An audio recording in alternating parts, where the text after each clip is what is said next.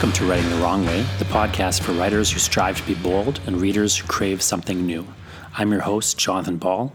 I want to thank you for being here and I want us to stay in touch. So, subscribe to this podcast, then go to writingthewrongway.com and enter your best email to receive the Martian Embassy Missive, my bi weekly newsletter where I let you know what's happening on Mars, where we're always making big plans. Join the Martians so you don't get left out of the invasion at writingthewrongway.com. And as a special bonus, I'll send you a free book. Speaking of books, my new book is called The National Gallery, and it contains sonnets about Leatherface from the Texas Chainsaw Massacre, elegies lamenting the death of my iPhone, and other strange missives from yours truly, the poet laureate of hell.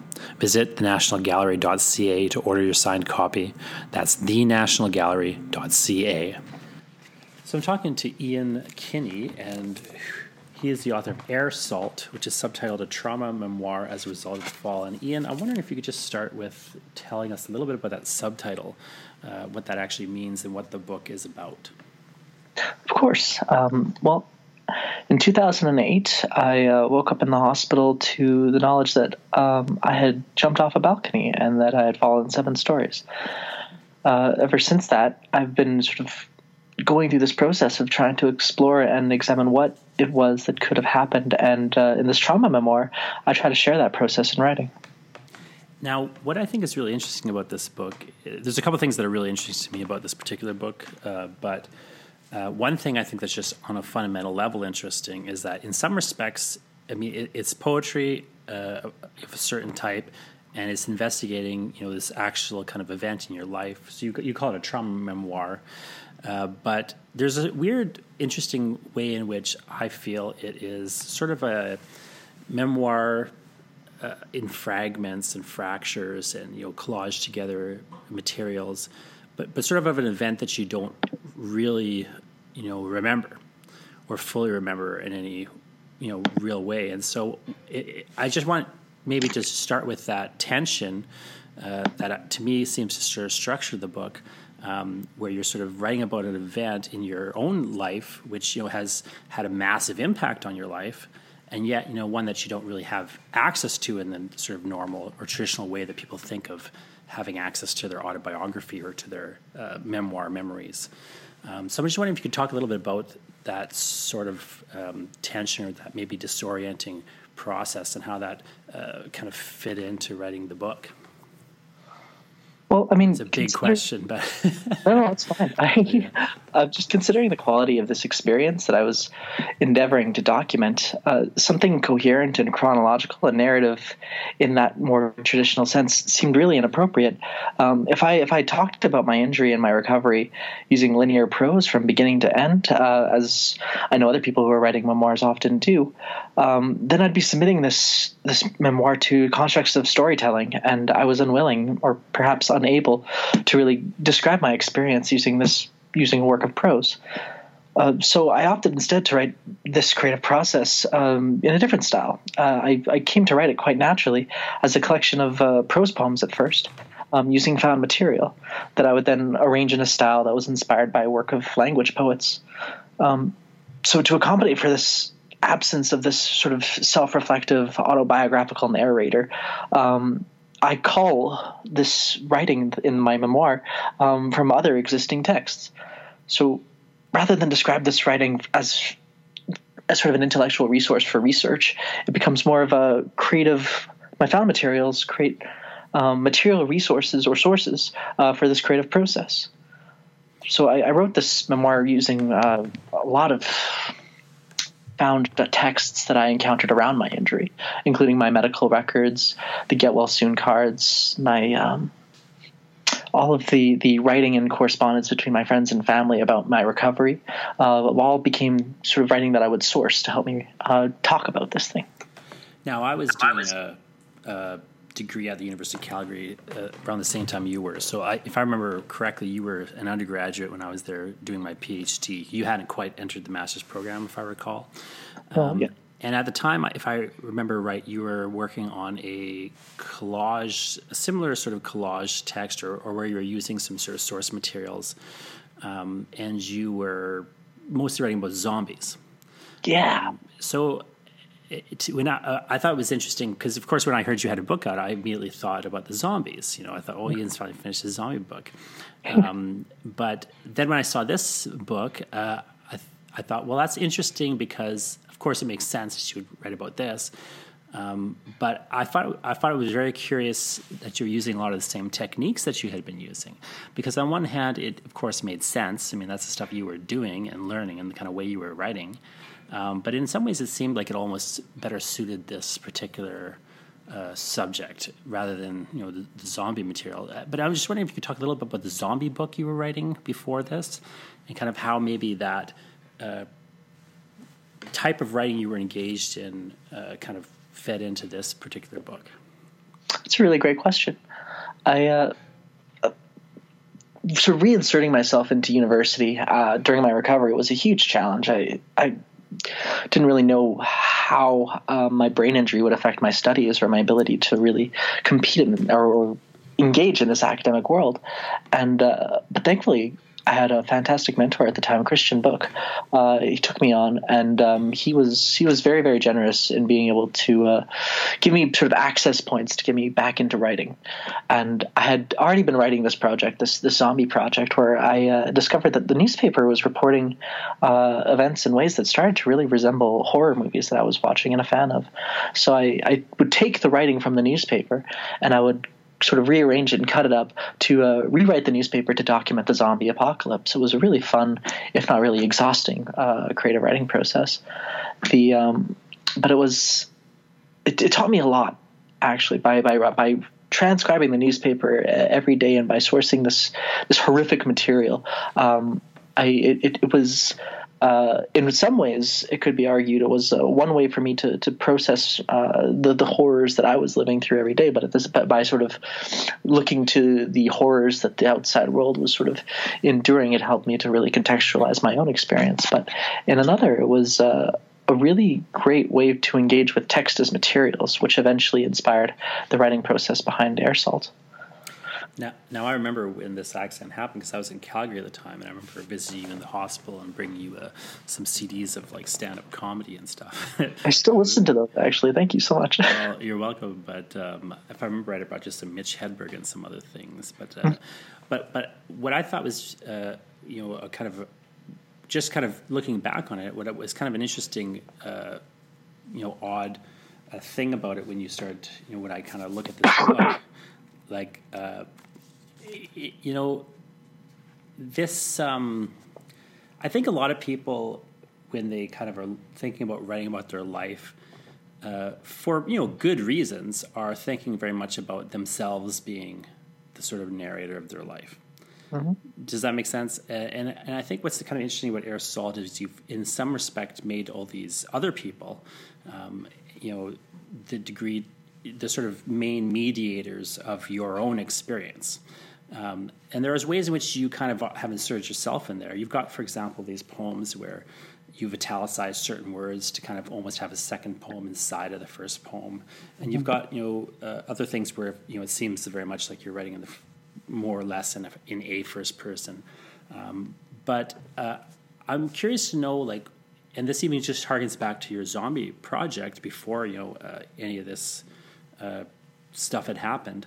Um, I'm curious to know like what your attraction is to uh, the idea of taking your own experience or your own you know kind of you know emotions, even like emotion like horror, reading the newspaper, say, uh, your own kind of you know reactions, which normally are the things that people express in poetry, and instead kind of moving them in the background and kind of coming at everything in the second, third hand way, where you're kind of moving through or cycling through or just kind of collecting the voices of people. Like, what attracts you about that process of using found text? Well, in large part, the the process of this this writing uh, practice that uh, where people are invited to um, writers and, and, students of creative writing are invited to, to speak from from themselves or from their own uh, perspective and using their their their own voice uh, was was strange and disorienting to me because I didn't uh, necessarily understand where or how this true authentic voice could come from. Uh, it was i because every time i was talking i always felt like i was just reflecting the language that i had been taught uh, that that the other people around me were using. I was um, communicating and in the way the best way that i knew how. And uh, considering so writing uh, my the most engaging writing that I have found, the most accessible way for me to write, uh, has always been to to sort of take the writing that I encounter and to reframe it in a way that's more suited to my position, and then reflect back. The considering the accumulation of found text that I use in Air Salt, I don't I don't can't really claim to have written this book entirely, but I prefer instead to compare it to sort of a, a kind of a process of orchestral composition or sort of a continued fragmentation and rearranging of multiple texts. Uh, by including these multiple and other narrators, uh, by using found poetry, um, I can I can I'm using the language of these other authors and usually enforcing this sort of arbitrary constraint to try to find a way to better express this position that I occupy as someone who's living with this traumatic brain injury, uh, which which in many ways interferes with this I feel, uh, my ability to recall things, my ability to express and describe and to cohere things in this linguistic format. Uh, so, so right, found writing just seemed like the most uh, accessible and obvious route for me to express myself. I feel it's almost cubist in a way, where uh, as opposed to sort of you know looking at things in this single perspective, as you say, the kind of voice we're encouraged to develop as writers. Uh, in, a, in a sense, you're sort of almost manufacturing a voice in between the voices of you and others.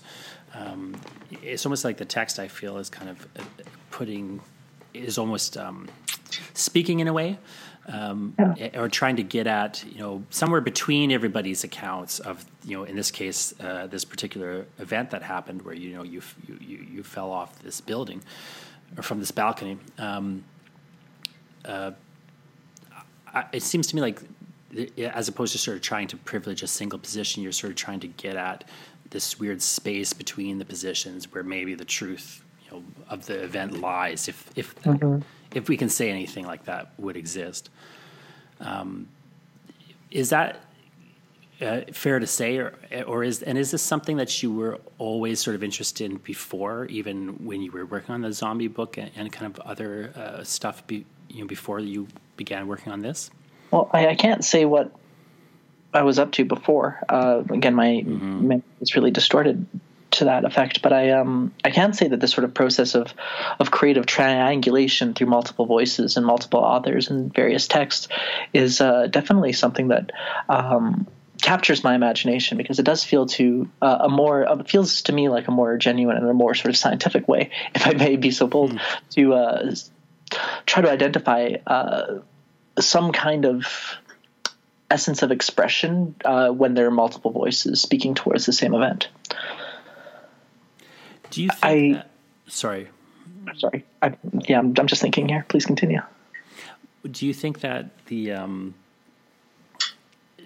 the process of being in the creative, like in the creative writing program, uh, and working on a project, you know, as a sort of thesis project, you know, to, to kind of defend it, like, you know, as a sort of artistic project, played into your process at all? Absolutely. If I was just writing this for myself, it um, it would be very, very different in format. Uh, a lot of my education, I feel, was an exercise in formatting my thoughts and experiences so that it could be more accessible to a broader audience. Um, a lot of my education was just figuring out how to, you know, put things into MLA and and to call my my experiences and my writing and my co- incoherent ramblings into a more succinct and direct form of communication that I could offer to my to my supervisor or to my classmates or to my peers and colleagues.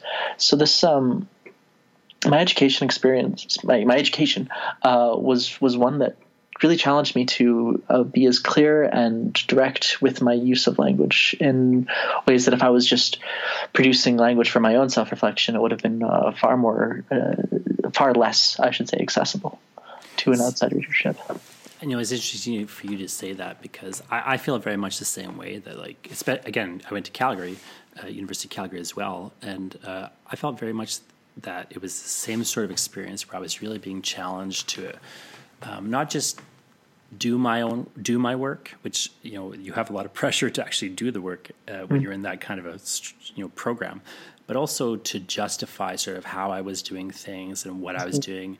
Um, you say you were working with a Christian Bök, and then later you worked with Robert Majzels, um, uh, and both of those people are very much, you know, both they both are very much. Um, I'm trying to think of the like. They're people who will demand that you articulate what it yeah. is that you're doing and why, right? Uh, and I, have always found that's kind of a was a valuable experience for me, and I, I feel it served me well.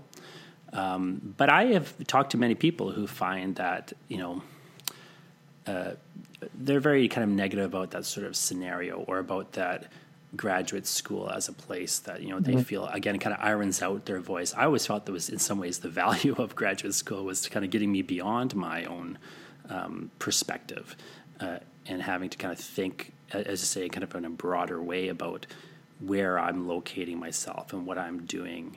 Uh, and what other people are doing, and how can you know I uh, be part of a conversation as opposed to just sort of you know talking to myself.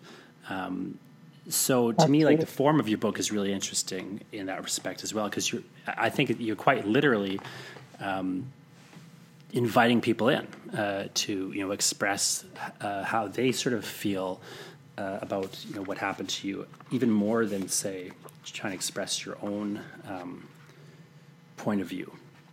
Hmm. Excuse me. I um I'm definitely resonating with this experience that you had in grad school, where it feels like you were uh, being called to be held accountable to this writing that you were taking on, and then to uh, situate it in this this broader discourse, this conversation that you know was, was English literature or Canadian literature, and uh, and that that pressure is definitely one that uh, is is uh, felt by all students. I think that go through the program, and and that's those those stressors can be quite overwhelming, and I know uh, for many um, can feel quite oppressive. Um, so yeah, the the writing of Air Salt was one where I, I really wanted to to call people in and uh, help them recognize that. Um, this language that they're using uh, to talk about a thing is is just one of many voices, and if I can um, help to to sort of situate and frame and sort of juxtapose these voices with this this collage of other voices around a particular topic of conversation then then I can create conversation or I can point towards the conversation that's occurring within a particular uh, subject. And in this in the case of salt it was it was my recovery. Now I also really appreciate uh, uh, the way that you have uh, included a, a lot of material that is sort of meta material in the sense that you've got these voices reflecting on the text itself. So it, it seems clear that at some point you had given uh, drafts of this to somebody, uh, and then you'd gotten feedback from them, and then you'd started incorporating some of the feedback in. So on page sixty, for example, you have you know, I don't. Th- I don't know if a book length work can sustain this many choppy excerpts. You've got like lines yeah. like this where it seems very much like somebody has read a version of this book and then given you some negative feedback. You just put that feedback into the book or, or, constructive criticism and whatnot. And so I'm curious to know if like, could you talk a little bit about that process, like how you you wound up with material like that and incorporated it, and like are these comments from Robert or or, or what are they? They're they're they're comments from Robert. They're comments from everyone who was in my uh, manuscript writing, creative writing workshop with uh, with Robert, and included a collection of other uh, authors you may be familiar with. Holly Adams uh, was the person who made that comment about the the choppy ex- excerpts. Uh, I know that um, Sandy Pool was also part of that creative writing workshop. There was a number a number of others, and they all uh, in because we were we were Robert invited us to uh, write process statements, and then uh, everyone in that writing creative writing workshop was invited to respond to that process and to respond to the uh, submission for that week. Um, so it was again another exercise where we were being asked to um, sort of frame our uh, not only our writing but also the, our response to the writing, and I and I used those responses uh, and I and I sort of culled and collected them uh, as as more material for for the book. Um, which which I thought was uh, quite quite engaging and fun because then it becomes this this self reflexive moment where the writing starts to to talk about itself. But um, can you repeat your question again? I'm just, I just, just I just wanted to know that you answered the question. I just wanted to know a bit more about exactly what, where those things came from and kind of process uh, and why you included them. The other sort of thing that kind of is interesting on in terms of those meta textual moments, you've got these uh, other lines that seem clearly from medical documentation, but also uh, you know, when, when of course they're put in the context of a poetry book, start to read like they're commenting on the poems. So you have mm-hmm. on page 39 the line, patient does not make appropriate words, which uh, of course, you know, must be, you know, source from medical documentation, but seems in the, when reading the book to refer to the process of the poetry book. Um, and I'm curious, when you were looking at this language, so now you're a poet, you know, looking at language, you're looking over uh, police records that you've uh, you know requested under the Freedom of Information Act, uh, if, if, I were, am correct. You're looking mm-hmm. at medical records uh, that you may have you're accessing in various ways.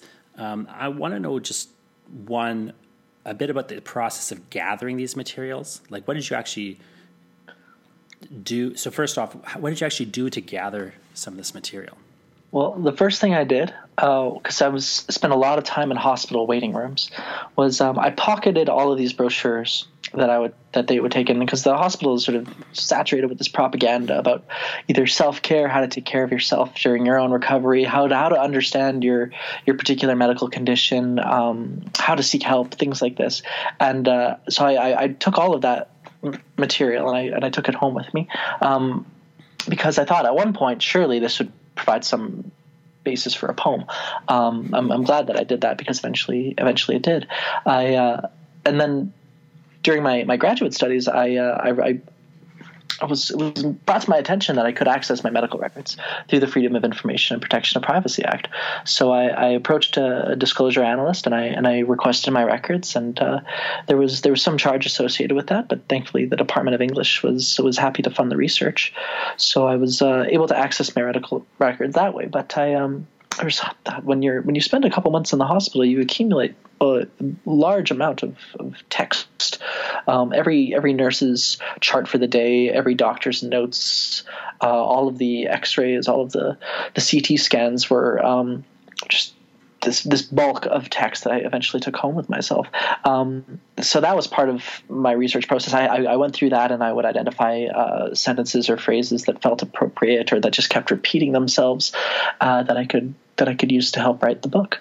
I um, the process was something that I initially when I started writing, I, I tried to exposit my experience using this um, more of a conventional storytelling as I was talking about earlier, but it was just it, it felt contrived. It felt impossible. The, using these records and just sort of manipulating the language to create poetry was um, just again felt more intuitive and natural to me. Uh, the the process of revising it and revisiting it and then revising it and revisiting it is something that I've been doing uh, since my master's thesis, and which I, I, graduated in 2012. But then I submitted to the University of Calgary Press in 2018 or 2019. So it was uh, this is something I've been I've been processing and culling and cultivating and revisiting and editing uh, for for quite some time. It's it's it's the writing of this book is uh, very much entangled in my own recovery process as I continue to reflect on and process uh, this injury that I that I live with. What was it like to go through that that medical uh, and legal material? Super alienating. I um, and then disorienting just to to to to see myself through the eyes of these uh, medical practitioners, um, I, I, I, became this sort of nameless figure that was just a 22 year old right-handed native speaker of English. Uh, this was this was how I was sort of situated in their in this in this medical narrative, and this is those those seem to be the most important uh, characteristics of myself for them, and so that was that was just like how I came to be myself as a 22 year old right-handed native speaker of English, and uh, and when when and or, or just a patient number some or just as a patient number. And uh, and my my injury um, became the most defining characteristic of myself through the eyes of these medical professionals. And uh, and and so that was um, really really I mean like my my my identity was in many ways uh, sort of supplanted by this by this medical jargon. Um, so to revisit that and to revisit that again and again, uh, I felt the need to resist against it if I could, and by uh, culling and cultivating this poetry and then reflecting it back on itself, I, I that was sort of a, an attempt to sort of subvert and to parody uh, that language if I could. And what was it like to kind of just see the mass of text, uh, as you say, that's kind of relating to yourself, but not really have um, the same uh,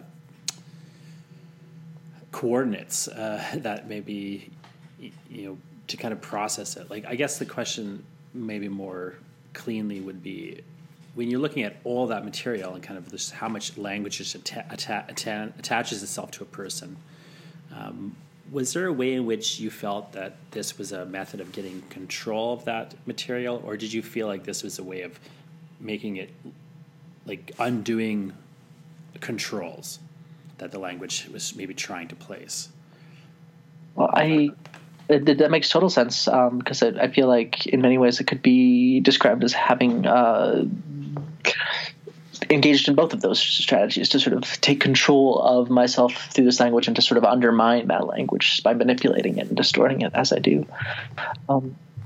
Because um, the that's I don't know the the language of uh, medical practitioners is one that's focused explicitly on the pathology of the thing, and I know that I'm more than than that, and I know that uh, my experiences and, and this this this person that I am is extends beyond uh, just those collection of symptoms that are relevant for for treatment in those cases. So uh, it was really important to me that I look beyond and outside of the medical narratives because that authority and that meta narrative was was one that I was trying to break away from. Uh, so I often include um, these these correspondences between my my friends and my lovers and and my family uh, as they're talking about uh, me during my recovery. Uh, that language was uh, far more personal and far more intimate in ways that allowed me to gain um, different perspectives and to introduce new voices into the writing.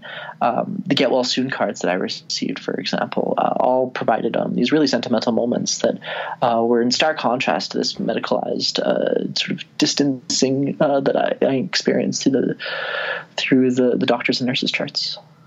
I find that anytime you have two types of language like that that are in some formal contrast, so as you say, kind of very uh, sentimental language versus un- totally unsentimental language.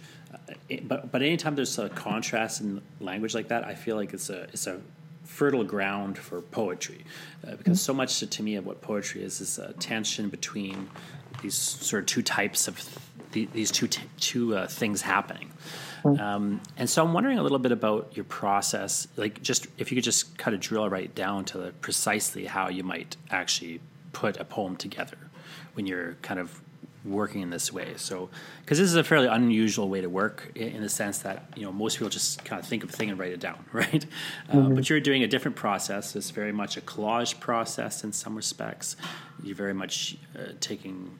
You know, you've got a very narrow set of found text, in, in a manner of speaking, mm-hmm. but there's still a lot of material there that you're going through, uh, and then you're kind of making decisions about how to uh, excerpt things, how to put it together, and so on. So I just want to walk a little bit through that process for you know writers who are listening to this and who absolutely maybe want to know a bit more about how to do that. So number one, um, when you first decided to kind of do something, uh, maybe you didn't have clearly an idea for the book at this point, but you decided to really start working on some sort of project with this material.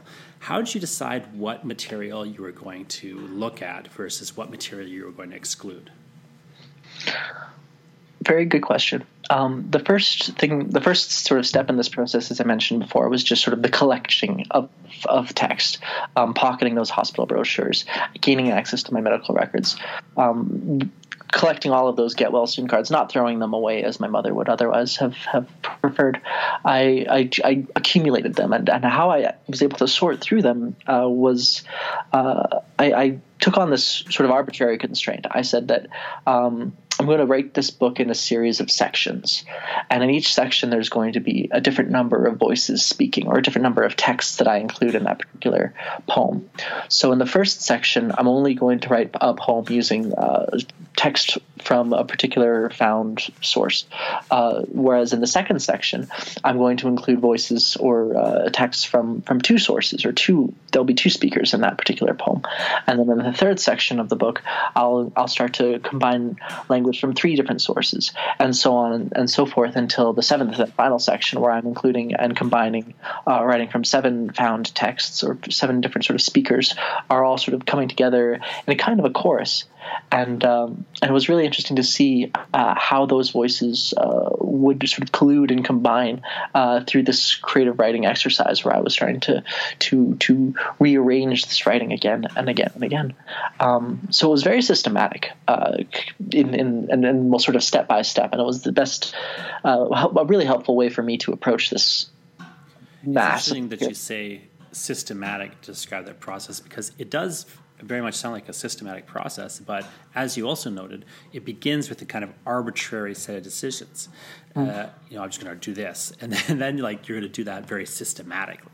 Uh, I think yeah. that that's a, a, a good strategy that a lot of people um, don't do, which is to just decide on doing something.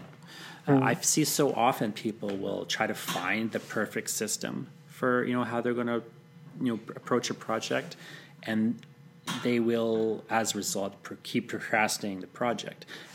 And what I always, you know, find is useful is just to start with an arbitrary thing that gets you going, and then start to slowly systematize it. If or even just come up with a, you know, again arbitrary system and pr- do that, because you, of course, you could always change things. That are did you keep did you keep that uh, system at, in any way, or did you switch that? Because I don't see the book divided into sections in a clean way. I mean, maybe it was the the my master's thesis was more cleanly divided into sections. I, I was able to to divide these sections quite explicitly using uh, images of my hematoma or my brain injury um, that sort of served as as an erasure of this of this language of um, that I would encounter in, in, my medical records. So it was more explicit in my my master's thesis or the creative component of my master's thesis these sections. But I um, as I as I went on to revise and revisit and uh, rewrite this this this process, I uh, the the sections began to sort of dissolve into one another, and things started to get a little bit rearranged and, and disordered. Um, but you're right. There the the impulse to develop a system was by itself quite arbitrary. Like why seven sections? Why seven voices? Well, I guess because I felt seven stories, and seven is a really fun number to play with. But um, there there were of course many many more voices and sources of text than that. I um, Seven's also a biblical number, and you've got this biblical, you know, allusion, the fall, um, mm. and, and, so maybe as a side note, it'd be interesting to know eh, to what degree you see yourself playing with that idea.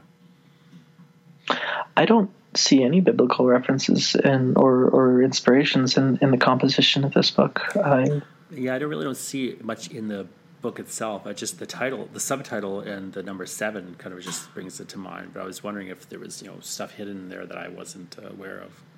Not intentionally, no. I mean, I was I was raised Christian, but I uh, certainly um, didn't ex- extract from those teachings or that theology when I was writing this book. It was uh, something that I I took on from my studies of creative writing and, and English literature.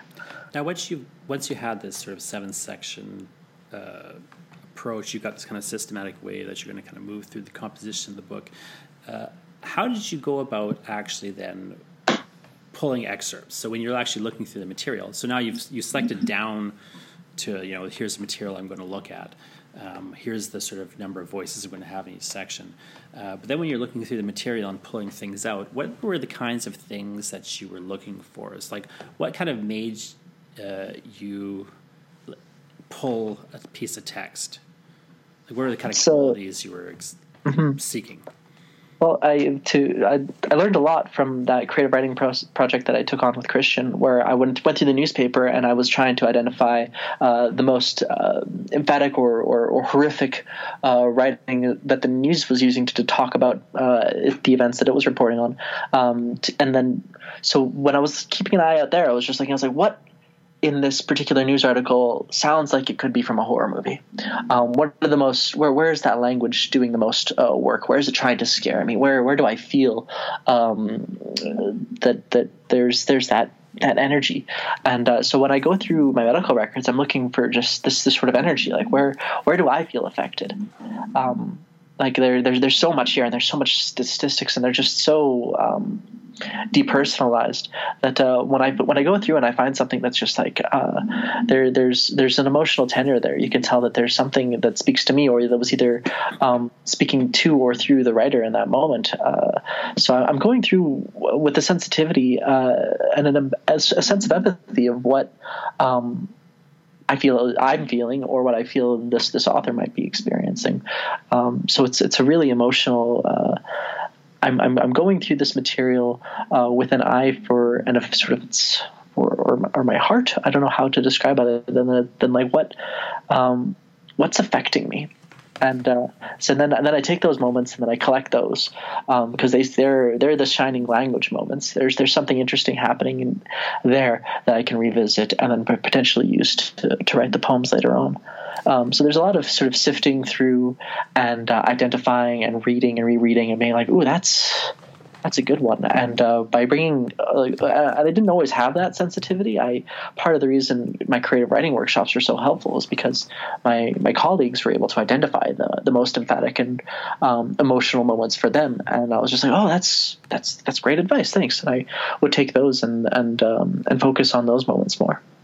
It's interesting that you're looking at you're looking for sort of emotional moments or moments that kind of cause an emotional reaction, but yet you're looking predominantly a text that is designed precisely to not inspire emotional reactions. Mm. Uh, so it's interesting to me because uh, it's an example of sort of uh, what, what, something I think fundamentally poetry is good for, uh, which is kind of taking language and making it do things that it's not meant to do, using it wrong, you know, in a manner of speaking. Um, th- very much that kind of uh, defamiliarization technique that Shklovsky you know, talks about in uh, his old old essay, uh, and that's something I think that I mean I certainly learned a lot uh, from Christian himself, uh, and the other and Robert and uh, Suzette Mayr was my. Um, my main mentor in that writing program and the person I did the manuscript course with. Um, mm. But uh, and um, Christian were also on my committee, and I got a lot of feedback from them when I was, you know, going to school there. And they all kind of have different approaches, but I think one thing that they have in common is that uh, way in which they're kind of sort of interested in this language that maybe is being used in an unusual manner, or to do things that is sort of not meant to do, or to twist it in kind of ways where it could refer to something that it's not intended to refer to. What I see a lot in this book um, is the uh, this medical, especially uh, medical and pr- police procedural language, where it seems like it's talking about the process of writing the book. Mm. Uh, although it's of course intended is talking about you, you know, as a patient, uh, you know, your, your, inability to use words or, or in a in the right context, which of course is uh, a weakness uh, in terms of trying to you know recover from a brain injury, uh, and a thing they're trying to kind of get you out of. You know, trying to make you like normalize your uh, you know language abilities in a manner of speaking to you know to, so that you can improve communication and articulate uh, more cleanly and without the possibility of confusion. But once it, we come to the realm of poetry, all those same quote unquote weaknesses are now strengths. Yeah. you know, miscommunicating becomes a sort of value, uh, an artistic value in poetry, um, and saying uh, a thing in a way where it could mean multiple things instead of just one single thing. So all of a sudden, your clear communication uh, goes out the window, but you have this you know, broader, um, deeper sort of possibility for communicating um, or expressing uh, ideas. Uh, so I'm curious to know a little bit of your thoughts on that um, tension. That like, how is it to actually be in a recovery process where, on one hand, you're trying to you know normalize your ability to communicate with language, and then also as a poet, you're trying to you know not normalize uh, and like mm-hmm. really delve into this kind of abnormal way of communicating with language. Like, what was that sort of experience of moving back and forth like? Well, I, I feel like that tension is uh, most clearly expressed in the, my master's thesis, where uh, there's a creative component and uh, a critical component. And in the critical component, I'm I'm doing my very best to um, provide this survey of a particular topic and to explore and present it uh, from this very academic and, and scholarly lens. Um, so the challenge for me there was to be as coherent and as clear uh, and accountable to my process as I could be.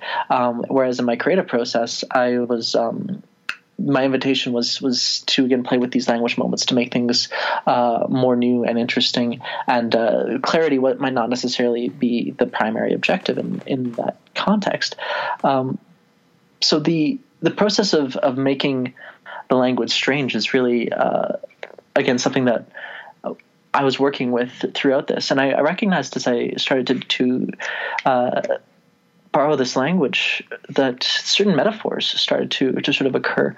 Um, that whereas specifically the image of the cast and the image of the broken bone and the the image of my own uh, severed spinal cord became metaphors for uh, this coherence uh, of not only my own body but also this body of work that I was accumulating, and uh, how this sort of fractures that occur within the text um, resemble or reflect the fractures that occur within my body and how this sort of formal process of combining it and bringing it and cohering it uh, into a particular verse um, resembles a kind of process of of casting uh, these these fragments and hoping that something sticks.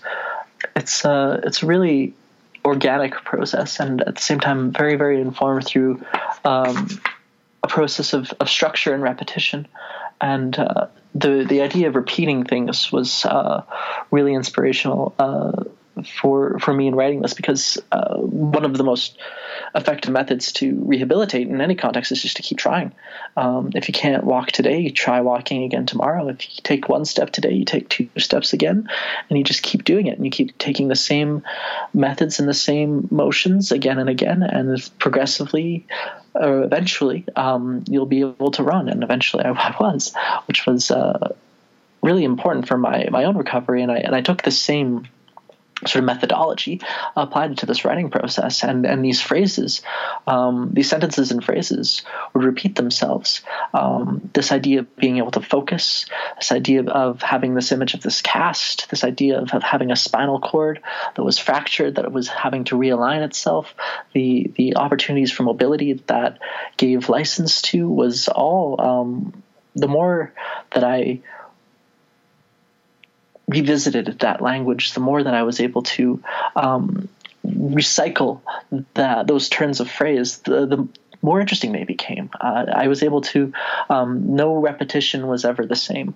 Um, there was always some kind of growth or some sort of novelty that I was uh, continuing to express and explore uh, the longer and the more frequently that I, I came back to this this phrase. Um, some some phrases repeat themselves again and again, and um, I don't feel like any any phrase is ever saying the same thing twice. Did you feel this book uh, and this project was important in your recovery? Truly, I, it's it's it's part of my recovery. Um, it's it, and it has been since the beginning. When I was collecting those brochures in the waiting rooms, to um, even when I was working uh, on that zombie project with Christian, uh, that was developing skills that um, I would later use to help me write help me write this book and uh, and throughout my graduate studies, I was always working on air salt, even though it wasn't called air salt at the time. And even now that air salt's published, I'm I'm still writing, I'm still revising, and I'm taking these poems and I'm I'm, I'm erasing them. I'm, I'm peeling back more and more of this extraneous material, and I'm getting more to this sort of essential expression uh, because there are the poems are starting to speak uh, by themselves, it seems. It's really quite uncanny to see um, what sorts of voices are coming together and through this language. And uh, and, and and through that, I, I learned something about uh, not just this writing, but also um, recovery itself. Well, thanks so much for talking to me, Ian, and I, appreciate it. And I, uh, uh, people should really check out Air Salt. Uh, that's the name of the book, Air Salt: A Trauma Memoir as Result of Fall by Ian Kinney. So I'll post uh, links to um, you know where people can find more information about that uh, up at writingthewrongway.com. Um, and I just want to thank you again, Ian, for writing this book, and uh, congratulations on uh, finishing it. A book is always an accomplishment, um, but uh, I feel like this, you know, was an especial, especially significant accomplishment for you, given you know this the the real. Uh, um, difficulties I can only imagine, uh, you know, trying to put this project together. Thank you very much, Jonathan. I it's it means a lot uh, hearing that from you because I during my undergrad I I looked to you as, as one of those authors who was who's publishing all this this interesting work and, and who was constantly engaging in their community and, and talking about writing and those those are important conversations and I'm I'm really grateful that I was able to bear witness to them and uh, and now um, just with you being able to speak to that and to, to reflect on that. And you, you've taught me a lot, and I'm very, very grateful for this opportunity to, to reflect on this now. And, and thank you very much. Well, I appreciate it. Thanks very much. And uh, yeah, we'll talk again soon, I hope. Ha- have a great day, Ian. You too. Take care.